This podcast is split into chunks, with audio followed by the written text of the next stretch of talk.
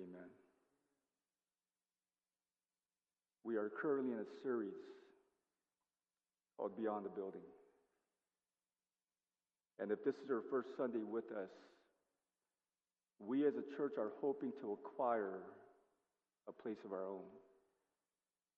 This place, this space that we are occupying now, is a place that we lease one day out of the week on Sundays. And so we would love to have a place of our own that would serve as the hub of our activity as we do life together as a community in the community in the Pasadena area. And the reason we called it Beyond the Building is because this building, uh, this campaign is not ultimately about a building. Listen, we are not staking our hopes and dreams on a building and what a building can provide for us. We are staking our hope and our dreams on God and all that God is for us. And I so appreciate how Pastor Ray put it in that first sermon. And if you didn't listen to it, I want to encourage you to go and listen. And even last week's sermon on giving. But he reminded us that the building is not our promised land. It's not. Our promised land is God. He is our reward. He is our portion. He is our destiny. And we're going to continue to pursue Him and put our trust in Him and all that He will be for us. And our God will be faithful. Amen. Amen. If you have your Bibles with you, please turn with me to the book of 1 Timothy. 1 Timothy chapter 6. And if you have to look at your table of contents, feel free to do so. It is toward the very back end of your Bible. 1 Timothy chapter 6. And if you're there, if you can stand with me the reading of God's Word.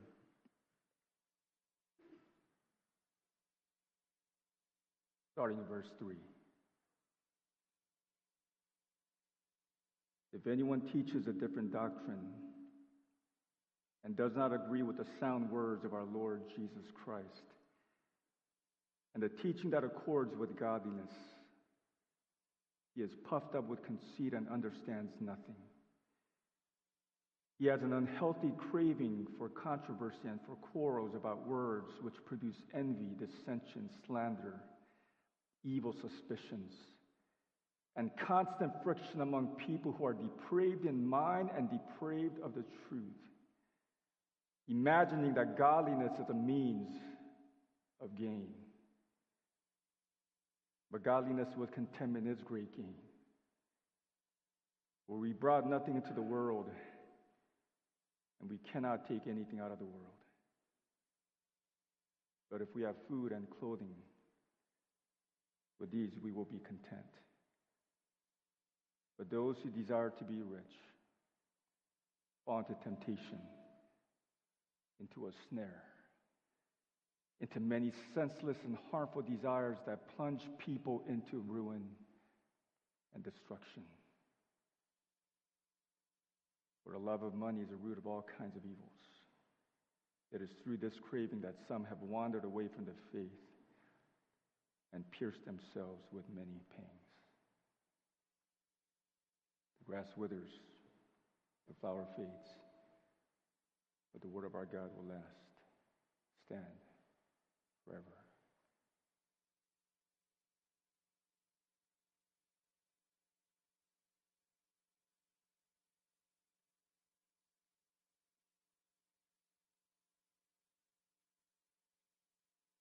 Let not the wise man boast in his wisdom.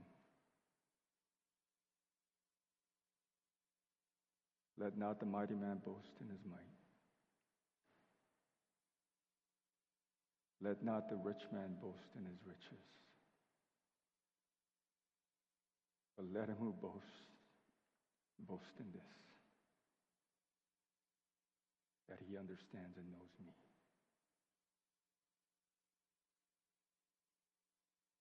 God, let that be our boast today. Let that be the boast of our hearts. That we understand you and that we know you. That we have been given the grace and the mercy to see you for you who you are and all that you are for us. God, this is your word. This is your very word to us. And Lord, I pray this morning that you would open the eyes of our hearts. God, would you cause us to see things that we in our own flesh cannot see? Spirit of God, I pray that you would move in power in this place. God, that you would illumine our hearts and our minds to see wonders anew. And God, I pray that you would use this fumbling tongue,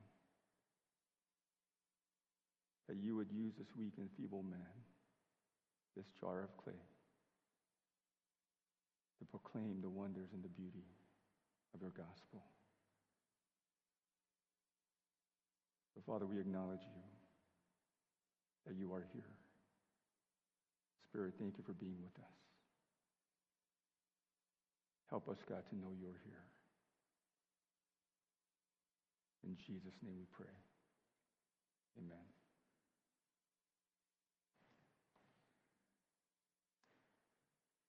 The Bible says God has given us three ways to invest in eternity. Three ways to make an eternal impact. Now, the first two are subjects that are readily received by the hearer. In other words, it's welcome from the pulpit. People don't mind the preacher talking about it. But the third, now that one seems to be nobody else's business. Let me explain. The preacher who fails to address the issue of time and the way we spend our time is considered to be not doing his job. Because time is one of those irretrievable values in life that you can only spend once, so you, you got to make the most of it. The second is our talents, our gifts, the unique abilities God has given each of us to build up his body, the church, as well as to bless the world. And it would be a complete dereliction of duty for a preacher to not instruct his congregation on this matter.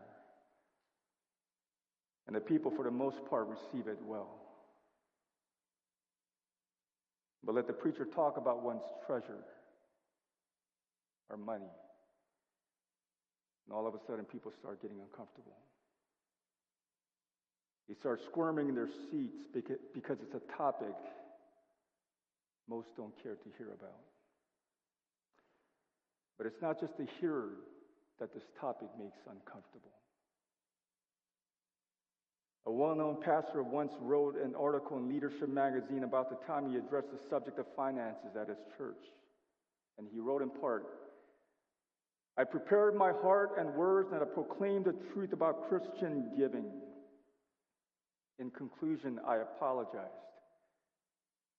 for having preached on giving, a reflex action, I suppose.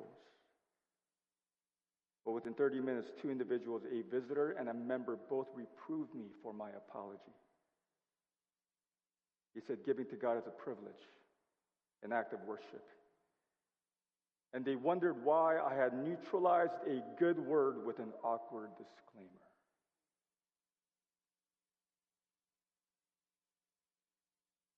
Without apology and with no disclaimer, I want to talk to you today about money.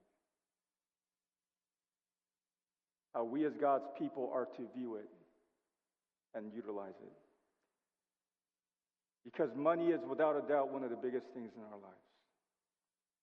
It is without a doubt one of the biggest idols of our day, not just in the, in the world, but in the church. Along with the idols of comfort and safety, the idols of sex and power.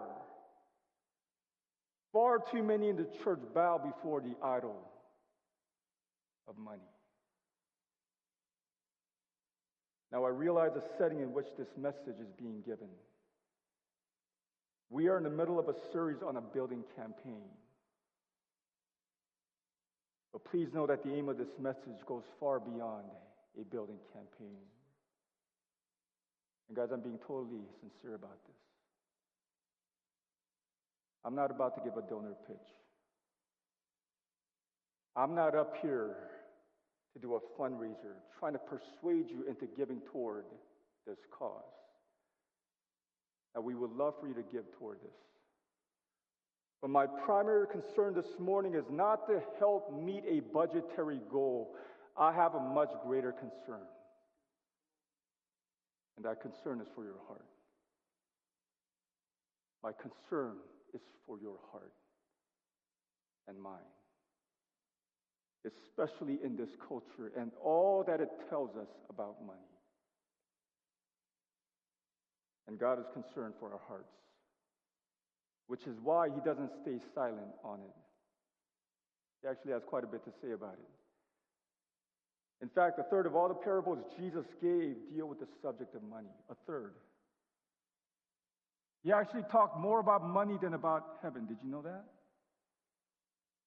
He talked more about money than hell. Jesus talked more about money than heaven and hell combined. In the New Testament alone, there are over 500 verses on prayer and fewer than 500 verses on faith. But there are over 2,300 verses on money and possessions. Why? Because money and possessions, they have a pull on our lives, on our hearts, that only a few things in life have. And God is deeply concerned for our hearts.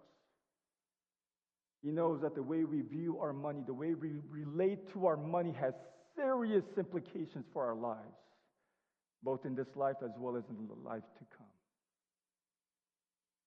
Now, I know there are all kinds of people here with us today members and visitors, kids and professionals, singles, marrieds, those with kids and those without, people who are doing well financially, and people that are struggling, that are really struggling financially. But regardless of where you are, I invite you this morning to listen to what God has to say to us through His Word, right where we find ourselves. Here in 1 Timothy 6, Paul is writing to his spiritual son, Timothy, who was a young pastor leading the church in Ephesus about those in the church that were stirring up the trouble and dissension by teaching false doctrine things that did not align with the gospel. And Paul tells us at the end of verse 5 what these people were after. He says, These are people who are depraved in mind and depraved, deprived of the truth, imagining that godliness is a means of gain. What gain? What gain is Paul talking about here? He's talking about financial gain. That's what these people were after. To them, God was simply a means to an end, a monetary end. And you thought prosperity gospel was a modern day problem. No, it's been around from the very beginning. These people, like so many of the preachers that we see on TV today, were using God to line their pockets and pad their coffers. And Paul exhorts Timothy, stand firm against them, resist them in the church. He then uses this opportunity to do some teaching on the topic of money, and he begins in verse 6 by saying, Now there is great gain in godliness with contentment. What Paul says here, guys, is huge. This is key. Everything rides on this, on what Paul says right here in this one statement. And notice he doesn't say it's just gain, it's what? It's great gain. And what's great gain? Godliness. That is our life in God. Right after warning Timothy about these false teachers who are using God as a means of financial gain, Paul says God is not a means to an end for the simple fact that God Himself is the end. Don't miss this. You don't live your life in God to get something other than God or something better than God. That made no sense to Paul whatsoever because of the fact that God is the end. He is our great aim. And when you have Him, then you have everything. How many of you know that? How many of you know that God is the best part of the meal that life has to offer? That if you have God, then you have everything. You see, the goal of our faith is not to get to God to get something else, not even heaven. You go to God to get God. That's what we get when we get to God. We get God. And that's why we want to go to heaven because that's where God is. And that's what I tell my kids all the time.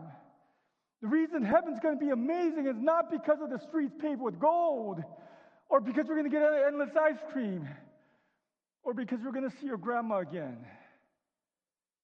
What makes heaven amazing is that that's where God is. And we're going to see him as he is, and we're going to dwell with him. We're going to be with him forever. That's what makes heaven amazing. And when God is your great gain, guess what you're going to be? You're going to be content. Isn't that what Paul says in Philippians 4? I found the secret of contentment. Paul says, I got it. I, I figured out the secret of being content.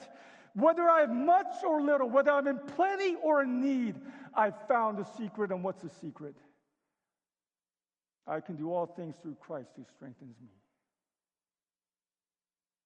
Paul says, it doesn't matter what I have or don't have. I have Christ. And because I have Christ, I have everything I need. And that's why he says here in verse 8, but if we have food and clothing with these, we will be content. As long as the necessities are covered, as long as my basic needs are met, I'm good. I'm content. Because my happiness isn't based on stuff. My joy isn't based on what I have or what I don't have. It's based on Christ. Guys, there is no greater thing for me to say to you than this. You want to be free from the love of money? Listen. You want to be free from the love of money? Then be satisfied in the love of Christ. All that Jesus is for you. And when you are satisfied in Him, when He is your greatest gain, that's when money loses its grip on you. That's when you start living very differently in this world. And that's when your hands start going like this. And the perfect example of this is the Macedonian believers that Paul writes about in 2 Corinthians 8. These were believers, people who were deeply impoverished deeply, they were abysmally poor. A modern day equivalent would be like the people who live in the trash heaps of India. Have you guys seen this? They live in the garbage dump and that's what they eat, that's what they collect for a living. It would be equivalent to that. But when these believers in Macedonia hear about the mother church in Jerusalem, how they're struggling, how we're in desperate need, you know what they did? They asked Paul if they can give towards their relief. No correction. They begged him. Paul says they pleaded with me. They pleaded with me to take whatever they had, whatever money they had. They said, Paul, please take it and give it to our brethren in Jerusalem. How does that happen? Because that kind of stuff does not happen in this world. People who have little to nothing do not give to people who have absolutely nothing. How can people who have so little hold on to their money so loosely? Paul gives us the answer in verse 2. Their abundance of joy and their extreme poverty overflowed in a wealth of generosity. Their abundance of what? Joy. There it is. Their overflowing joy led to overflowing generosity. Joy in what? In Jesus. And because they were alive in Him, because they were satisfied in Him, because He was their great gain, they didn't need stuff to be happy. Guys, here's something important we need to understand. People don't start giving when they have more money. That is a huge myth. I've heard so many people over the years say, when I have more, that's when I'll give. No, you won't. Listen, if you're not a giver now, if you're not a giver now, you won't be a giver when you have more. And research proves this. Study after study show that the more people make, the less they give. Because of the simple fact that the more you have, the more you want, not less. That's how the human heart, apart from God, works. You see, people don't start giving when they have more money, they start giving when they have more joy. And Paul, here in our passage, says, when you are content in God, when God is your great gain, when He is your satisfaction, you're not going to stake your happiness in stuff, which you can't even take with you. He says in verse 6 For we brought nothing into the world, and we cannot take anything out of the world. That's true, is it not? We came into the world butt naked, and that's how we're going to leave. We brought nothing into this world, and we will take nothing with us when we leave the world. With all the respect, and I mean this, with all the respect, Queen Elizabeth took not a single thing with her when she died. Nothing. She took not a single piece of jewelry from her crown, not a penny from her millions, not a single luxury from her opulent life as queen. All that she amassed, all that she gained over the 70 years she reigned as a queen of England, did nothing for her when she stood before the king of the universe. And Paul's warning here is this be careful not to place value in things that in the eternal scheme have no value. Be careful not to assign value to things that in the eternal scheme have no value. All that we in the world use to measure people's value and their success or their net worth, all of that will mean squat when we stand before God. All that we pursue, all that we spend our whole lives chasing after to acquire, none of that will matter anything when we stand before God, except for what we did with it for His cause and for His glory. Now, in verse 9, Paul goes on to issue a warning, a stern warning to those who are looking for contentment and joy, not in God but in money. Look again at verse 9. But those who desire to be rich fall into temptation, into a snare, into many senseless and harmful desires that plunge people into ruin and destruction. Paul here issues a stern, forceful warning to those who desire to be rich. Be careful. And that's what I want to say to you today on the, on the authority of God's word. Christian, be careful. Be careful. Be careful to not make money your aim. Be careful to not make it your goal to be well off, to have nicer things, and to live more comfortably. Be careful that your life is not about that.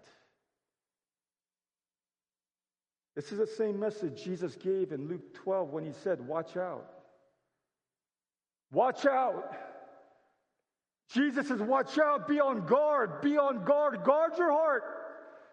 Be on guard against all kinds of greed, where one's life does not consist in the abundance of its possessions. Now, I fully realize that even as I say this, That this goes totally against the grain of everything you and I hear in our culture. Everywhere we look, everywhere we turn, we are told that no, life does consist in the abundance of our possessions. And sadly, tragically, unfortunately, that message has not been drowned out in the church. Let's just put everything on the table. Much of the church culture in America, specifically here in LA, which is the epicenter of affluenza, the disease of affluence. Much, much of the church culture here in America and here in LA, we are deeply committed to comfort. Deeply. Many in the church pursue wealth with the same vigor as the rest of the world. We devote our lives to building bigger barns, larger savings accounts, and 401ks. Avoid risk, maximize reward, live your best life now, we say. And this is success according to myriads, myriads of churchgoers in our day. But Jesus tells us to watch out and to be on guard against all kinds, all forms of greed. And what's interesting, guys, is that Jesus never gives us kind of warning when it comes to other sins like adultery. Jesus never says, Watch out, be careful that you aren't committing adultery. Why? Because he doesn't have to. When you're in bed with someone who's not your spouse, you know it. You don't say halfway through it, Wait, I think this might be adultery. You know it is. You know it is. But Jesus warned time and time and time and time again against greed. Why? Here's why because almost no one thinks it's true of them. Almost no one thinks it's true of them. Tim Keller writes As a pastor, I've had people come to me to confess that they struggle with almost every kind of sin. Almost. I cannot recall anyone ever coming to me and saying, I spent too much money on myself. I think my greed, lust for money is harming my family, my soul, and the people around me. Greed hides itself from its victim. The money God's modus operandi includes blindness to your own heart. He goes on to say, Why can't anyone in the grip of greed see it? The counterfeit God of money uses powerful sociological and psychological dynamics. Once you are able to afford to live in a particular neighborhood, send your children to its schools, and participate in its social life, you will find yourself surrounded by quite a number of people who have more money than you. Now, you don't compare yourself to the rest of the world, you compare yourself to those in your bracket. The human heart always wants to justify itself, and this is one of its easiest ways. You say, I don't live as well as him, or her, or them. My means are modest compared to theirs. You can reason and think like that no matter how lavish you are living. Isn't that the truth? We are constantly looking to justify ourselves. That's just, that's the human heart. We're constantly looking to justify our choices, and the way we justify the use of our money is by comparing ourselves not to those who have less than us, but to those who have more than us. Those who live in bigger houses and drive better cars and wear nicer clothes and go on better trips. And compared to them, I don't seem greedy at all. And that's why the vast majority of us see our spending as justified. And why we see our level of materialistic comfort as a necessity.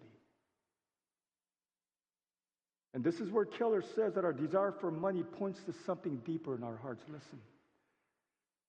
He calls money a surface idol that we pursue to satisfy a more foundational need, which he calls our deep idols. For instance, some people want to be rich so that they can feel that they're in control of their lives. They have a deep need to feel secure, and they look to money to meet that need. And people like that typically live modestly. They're not lavish spenders, no, they try to save every penny they can. Some want money because they need to feel important. They want to be respected. And money is a way to meet that need for significance. Others want money so that they can have access to things that they think will make them more beautiful and attractive so that they can meet their need for acceptance and approval. And people like that typically aren't savers. No, they spend lavishly. But in every case, money is a surface idol that seeks to satisfy a deep idol in our hearts. And that's why they say roughly 90% of consumer, uh, consumer buying patterns, behavior, is unconscious. Meaning, we don't buy stuff for their functionality. You know what we buy them for? For what they say about us and what we think that thing will do for us. That's why Jesus called money a rival God. He said in Luke 16 13, no one can serve two masters. Listen.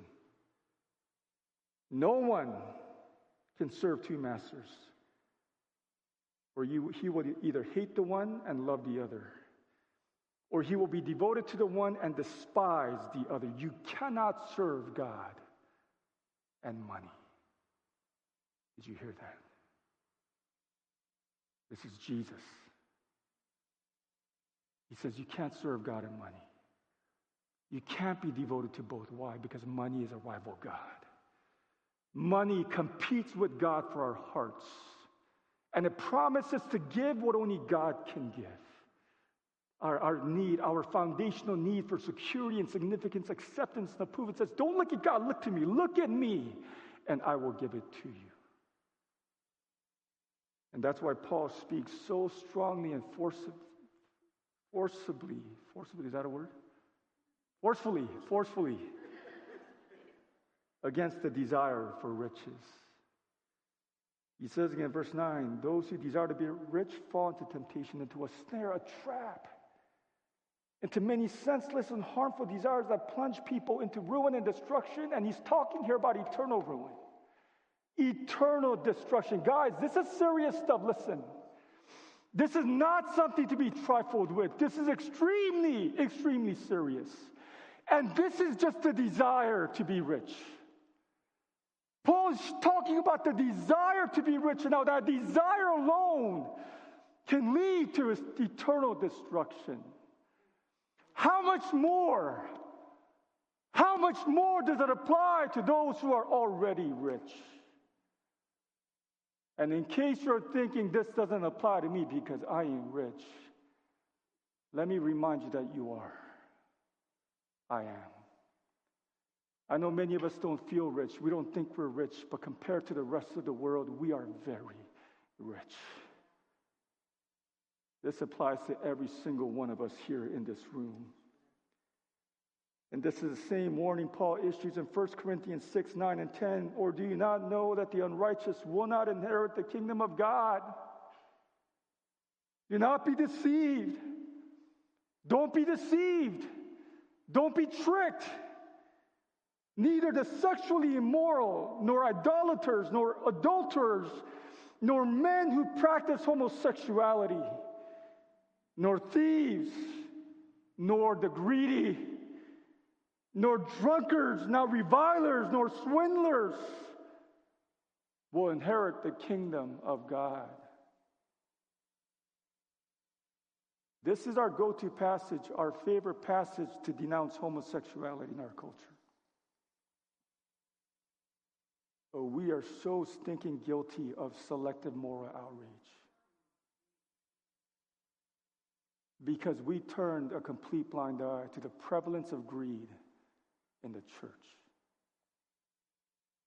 We enact church discipline for unrepentant sexual sin as we should. But I've never seen a church carry out church discipline for unrepentant greed. You know why? Because we don't think it's all that serious. We just honestly don't. We don't really believe Paul on this. We don't really believe Jesus when he says that you got a better chance of shoving a camel through the eye of a needle than for the rich to enter the kingdom of God. We don't really believe that. Truth is, we don't see materialism and, afflu- and affluence as barriers to God. You know how we see it? We see them as blessings from God. We see them as blessings. We see them as signs and evidences of God's blessing in our lives. But, brothers and sisters, I'm here to tell you that God's word tells us otherwise. It tells us that money and wealth have a blinding effect on our lives that keeps us from seeing what really matters. God's word tells us that our earthly riches can keep us from eternal treasure. That's the destructive power of money.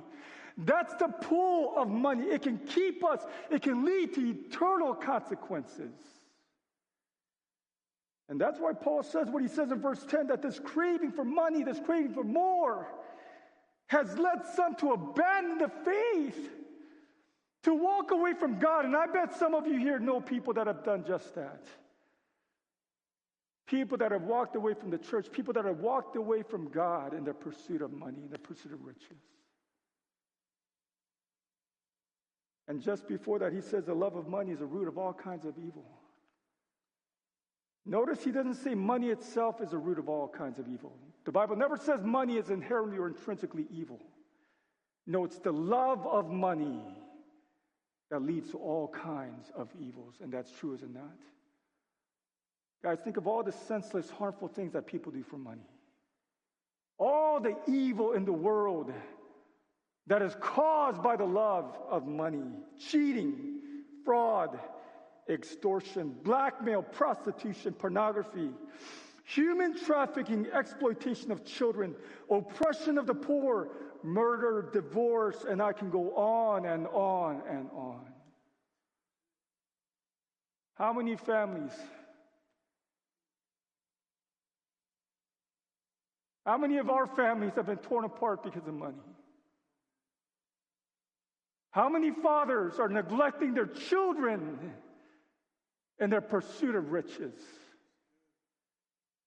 You name it, money is a breeding ground for all kinds of sins and offenses.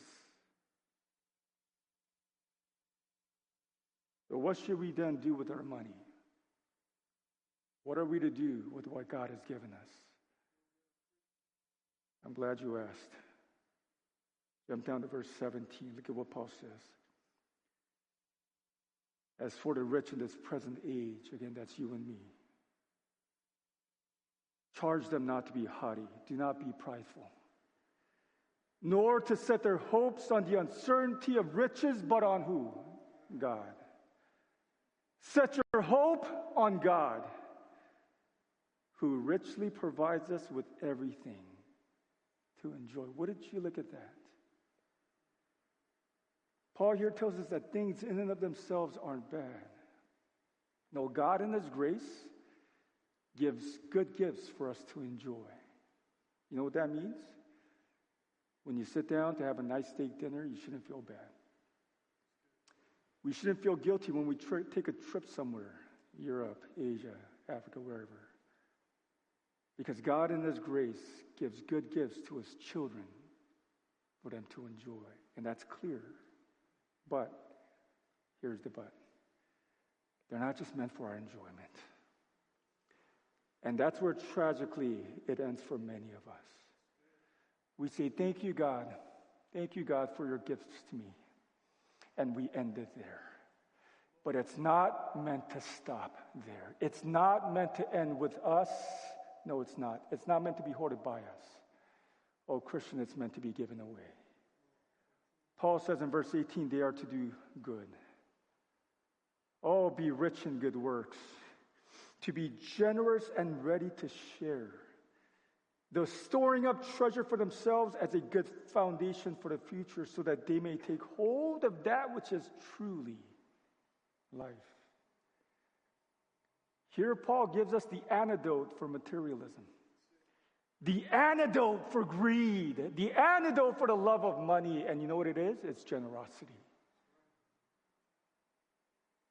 You want to be free from the love of money? Give. Give.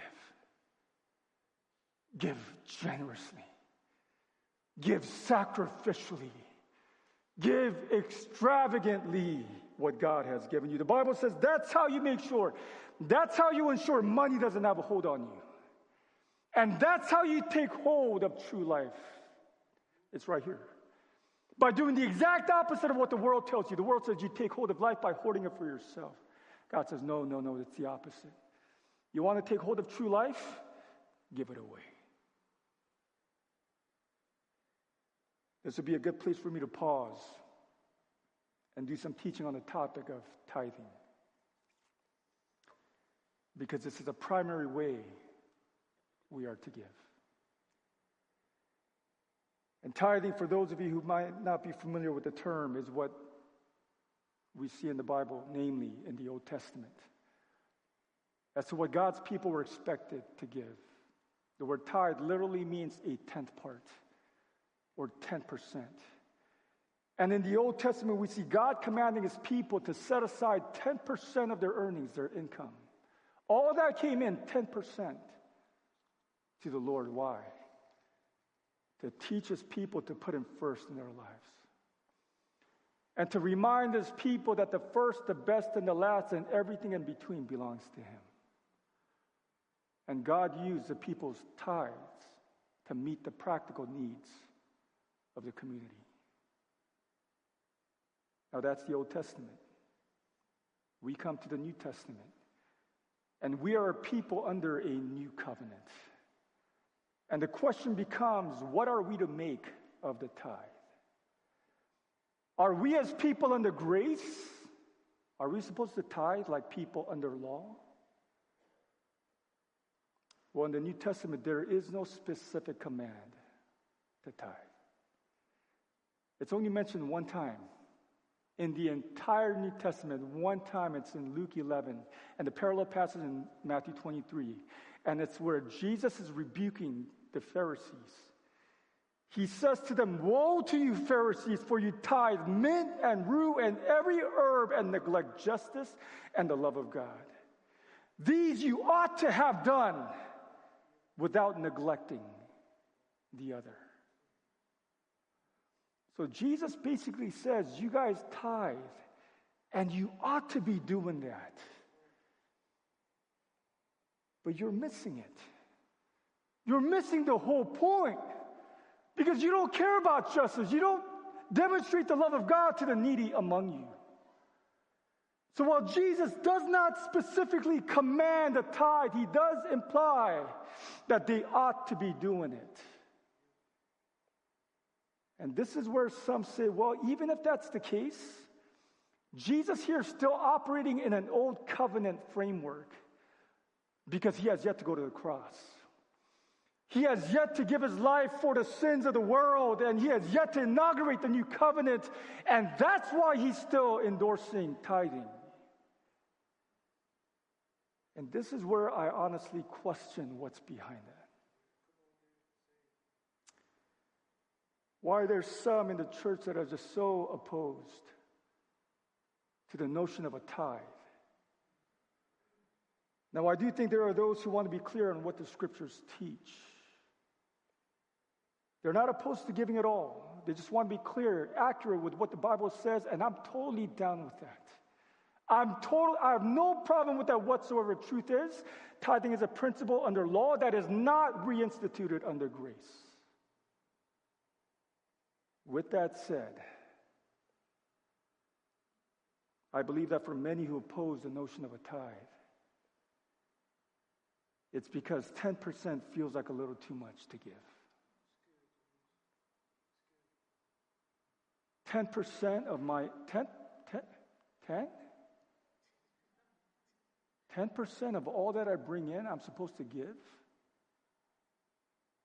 And you see this in the question that I, as a pastor, have gotten multiple times.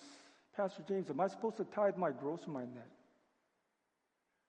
Now, some people ask that because they genuinely don't know and want to know.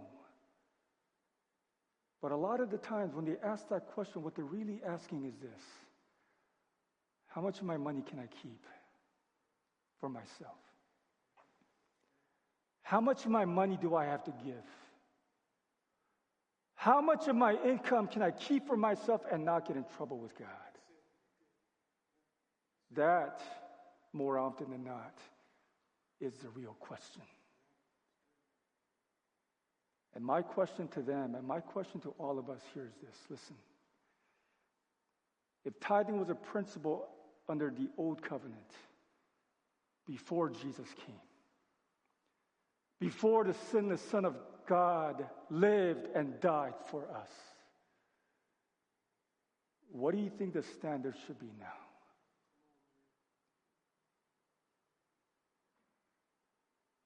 If tithing was a principle, those who did not have yet the Messiah, the Redeemer, what do you think it should be now for those who know the Redeemer?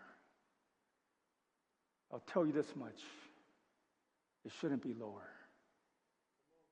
It should not be lower. You cannot convince me that it should be lower.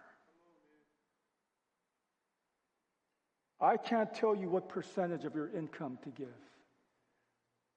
But I feel pretty confident that it shouldn't be less than what God's people under the law are required to give.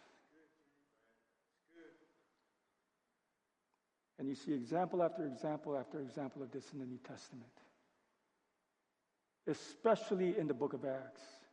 And by this point, the new covenant has been inaugurated. The Spirit has come down at Pentecost, and the, man, the, the preaching the gospel. And it's spreading like wildfire. People are giving their lives to Christ, and not just their hearts, they're giving their stuff. We see the first picture of this in Acts 2, and what we see is people not giving a tithe but selling their possessions. You know what they're selling? Their houses.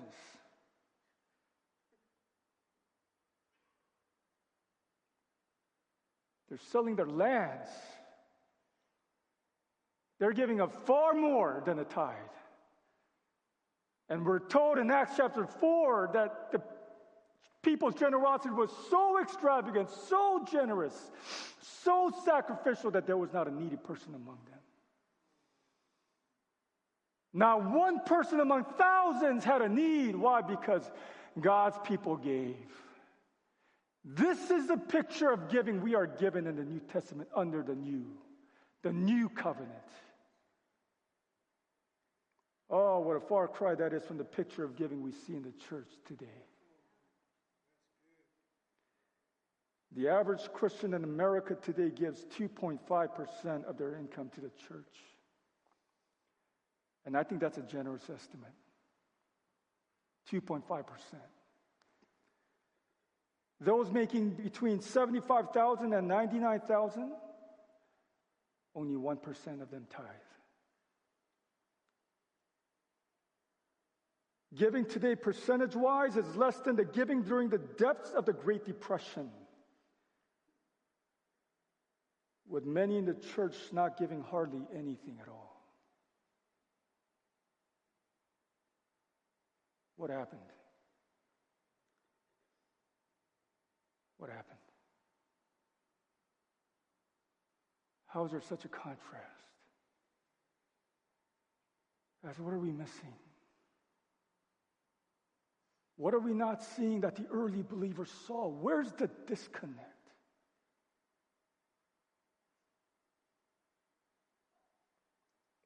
You and I live in a world where our heroes are people who almost always start out poor but end up rich. We love the rags to riches story, do we not? Our heroes start out poor, but they end up filthy rich. There's another world where the hero starts out rich, but he ends up dirt poor. That world is the kingdom of God, and the hero is King Jesus. Paul says in 2 Corinthians 8 9, For you know the grace of our Lord Jesus Christ, that though he was rich, yet for your sake, for your sake he became poor, so that you by his poverty might become rich. Paul says Jesus, the eternal Son of God, had infinite wealth. Infinite wealth. But if he had held on to it, you and I would have died in our spiritual poverty. But Paul says Jesus gave up his riches. He chose to give up all his treasure in heaven. Why? Why? In order to make you his treasure. So that you would be his treasured possession forever. And Paul says, when you understand that, when you get that, when you see all that God, Jesus gave, gladly gave up for you, when you see him dying on the cross to make you his treasure, that will make him your treasure. And that's when money will cease to be your treasure. And Paul said this to the Corinthians to encourage them in the, to, to excel in the grace of giving. He says, You guys excel in so many areas, but there's one area where you lack, and that's in giving. And this was a church that was wealthy. And so he says, in light of the grace, the grace, the amazing grace that God has shown you in his Son, let that grace now be reflected in your giving. And that's what I want to say to you, Living Way. In light of the grace that you and I have been given in Jesus, let that, let that grace now be reflected in your giving. Some of you have never really given.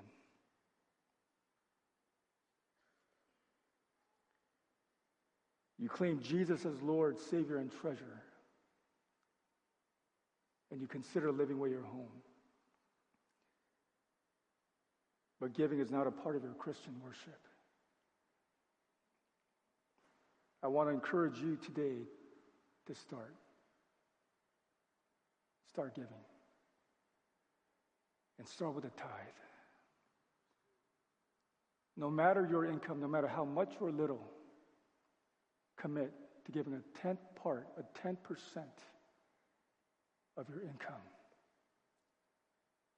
And I want to encourage you to see the tithe as the base. It's not the ceiling, it's the floor. It's where Christian giving starts. So, Christians, start giving. Some of you give, but your giving is inconsistent. Your giving is inconsistent. Probably based on what you think you can afford to give or not give. If that's you, I want to encourage you today to start giving consistently. Make a commitment. Make it a priority to give to the Lord your first and your best, not your last and your leftovers. And I th- I'm so thankful for the person in my life who demonstrated this to me, and that's my mom. My mom was the most generous person I've ever known. Oh, she was such a giver. We grew up poor. My family and I, we didn't have much growing up. And some of you know our story. And my mom worked all kinds of jobs to provide for us, kids. Like working the graveyard shift at a bank, making tacos at a taco shack. She was so faithful to give. Every week, my mom had something. She never missed the tithe.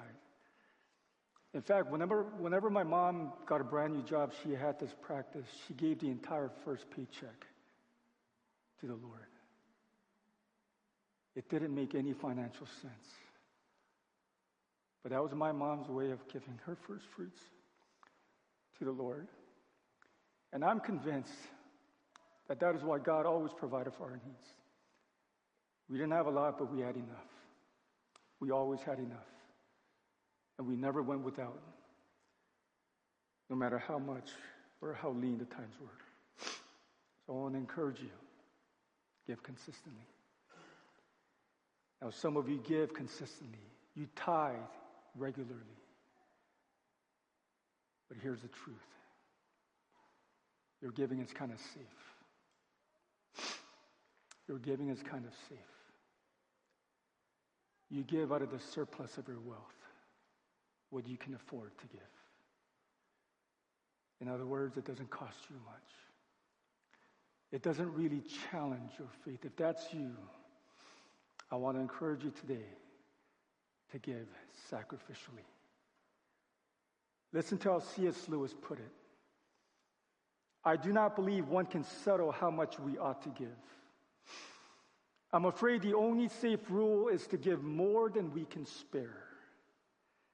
In other words, if our expenditures on comforts, luxuries, amusements, etc., is up to the standard common among those with the same income as our own, we're probably giving away too little.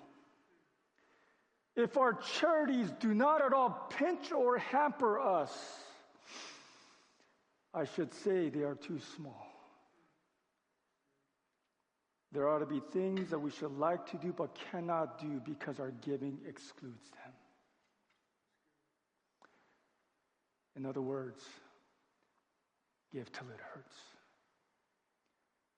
Give till it costs you something. Like David said to God, he said, Lord, I will not give you anything that does not cost me something. And I want to say this. As the Lord gives you more and more, please hear me. As the Lord gives you more and more, I want to encourage you to resist the temptation to believe that that means you need to live nicer or better or more comfortably. Christian, resist that temptation. Resist the temptation to live nicer or better or more comfortably. Let me also say this make a lot of money. Some of you are placed in situations, some of you have opportunities to make a ton of money. Christian, I exhort you on the authority of God's word, make a boatload. Make it make a ton of money. Make as much money as you can so that you can give away as much as you can for the good of the world and the glory of God. John Piper said the world is not impressed when Christians get rich and say, Thank you, God. They are impressed when God is so satisfying that we give away our riches for Christ's sake and count it as gain.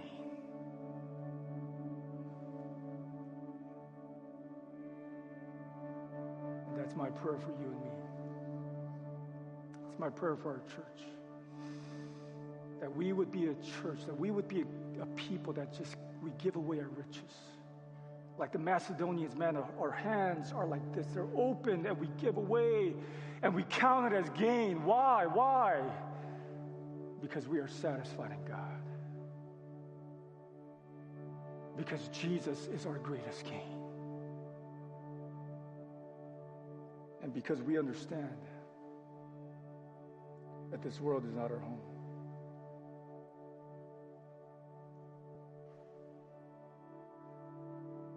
We understand that.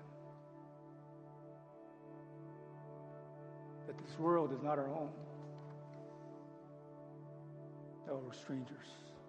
We're aliens in a foreign land. We're sojourners just passing through this place. This is not our home. We are on our way to our permanent home, our eternal home. Listen. Listen this is all there is, if this world is all there is, then you should do everything humanly possible to make it as nice and as comfortably as you can. You should do that if this world is all there is. But if you are one who believes that no, this world isn't all there is, this world and our life in it is transient and eternity, eternity awaits us. If you are one who believes that, if you really believe that, then it makes no sense whatsoever It makes no sense whatsoever to invest your life. The one life, the one life that God has given you, the one precious life you have been given by Christ. Oh, it makes no sense to invest your life in something that is fleeting. Remember what Pastor Ray said last. Our lives are but a shadow.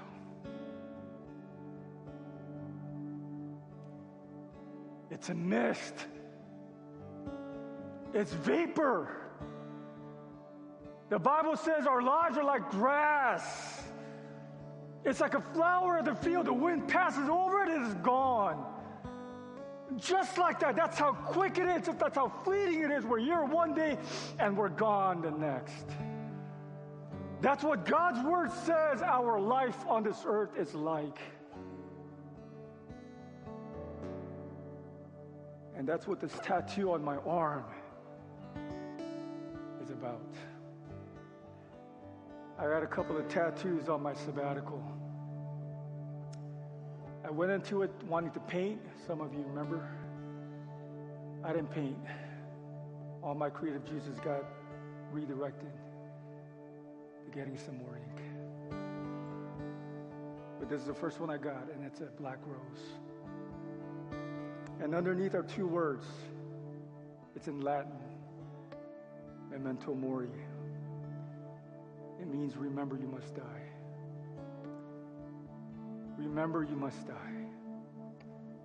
And that's what a black rose symbolizes. Black rose is a symbol of death. And I got it to remind myself that life is short and eternity long. And every time I look in the mirror, every time I look down on my arm, I'm reminded that I'm just a breath away. I'm just one breath away. I'm just one breath away from eternity, from standing before God. And so I want to live my life with that in mind. I want to live my life, my whatever's remaining, I want to live my life with that day in mind. I want to live with the end in mind. And Christian, I want to encourage you to do the same. Live your life with the end in mind. See and spend your money with the end in mind, knowing that the day is coming when you will stand before God. It's not a matter of if, it's a matter of when. There is coming a day when you will breathe your last, and the next breath you take in will be in the presence of Almighty God. And on that day, on that day, in that moment, you're going to be called to account. You're going to be held to account of what you did with his stuff. How you stewarded his money, his stuff, his possessions. And my prayer for you and my prayer for me is that we would hear these words well done. Well done. Good and faithful servant. Well done. You've been faithful over a little, I will now set you over much. Enter into the joy of our master.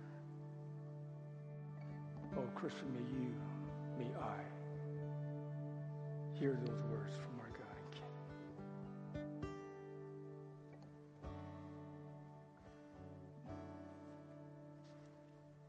God, help us to see you as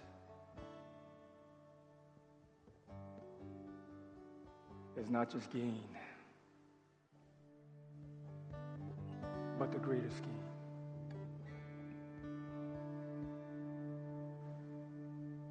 That there really is nothing better than you.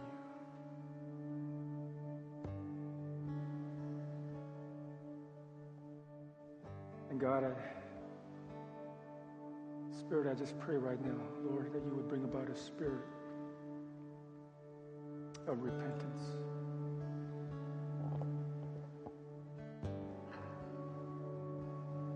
Father, forgive us. God, forgive me for worshiping at the idol, at the altar of the idol of money. Forgive us, God, for our preoccupation with it. Forgive us, God, for our pursuit of it. To the neglect of the things that matter most. God, I pray, pray that you would bring about a spirit of repentance.